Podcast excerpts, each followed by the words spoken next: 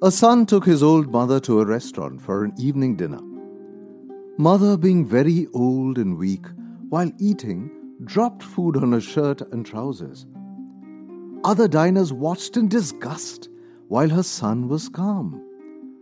After she finished eating, her son, who was not at all embarrassed, quietly took her to the washroom, wiped the food particles, removed the stains, combed her hair, and fitted her spectacles firmly. When they came out, the entire restaurant was watching them in dead silence, not able to grasp how someone could embarrass themselves publicly like that. The son settled the bill and started walking out with the mother. At that time, an old man amongst the diners called out to the son and asked him, "Don't you think you have left something behind?"